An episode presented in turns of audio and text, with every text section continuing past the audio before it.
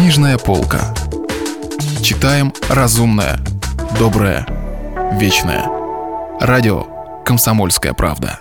Франсуаза Саган. «Немного солнца в холодной воде». Читает Наталья Романьоли. Часть вторая. Глава восьмая. «Так ты, значит, завтра уедешь?» – повторила Натали. Она лежала одетая на кровати Жили и о чем-то думала. Как только она приехала, он все рассказал ей.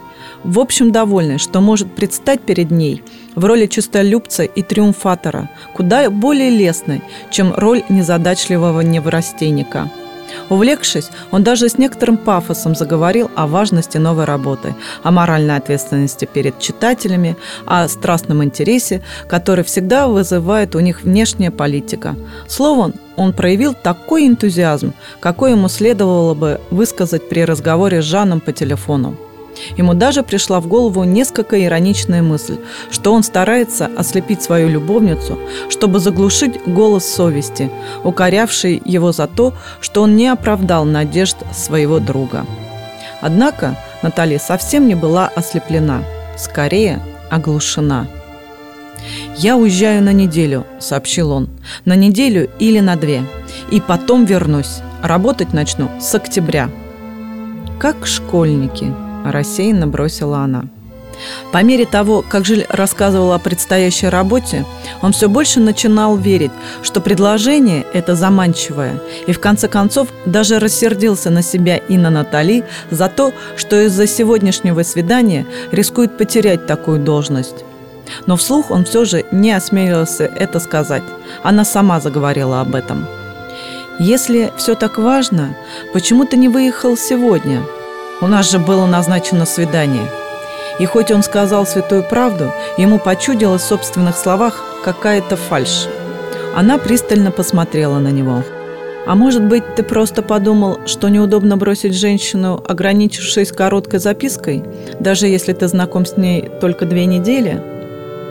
Говорила она спокойно, а Жиль поймал себя на том, что отрицательно качает головой и, пожалуй, даже краснеет, как будто он солгал – а что, если она в конце концов права, и он больше никогда не вернется?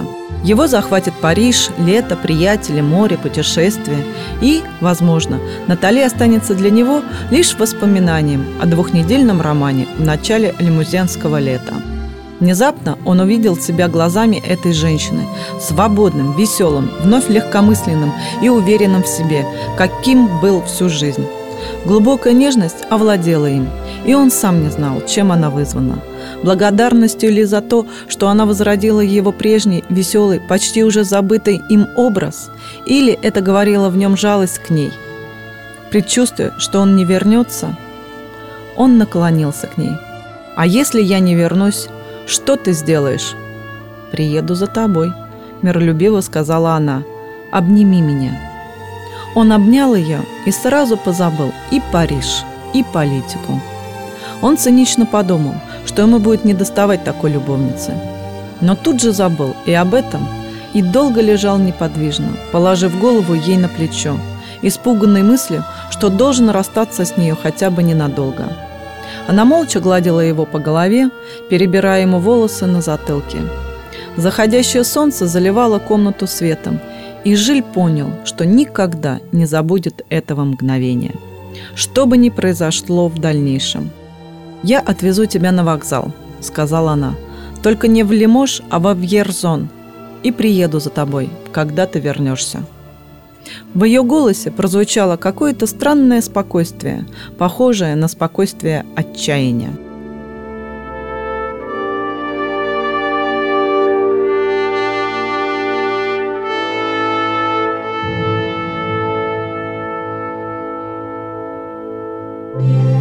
Если вы пропустили главу любимого произведения или хотите послушать книгу целиком, добро пожаловать к нам на сайт kp.ru слэш радио раздел «Книжная полка». Книжная полка. Читаем разумное, доброе, вечное.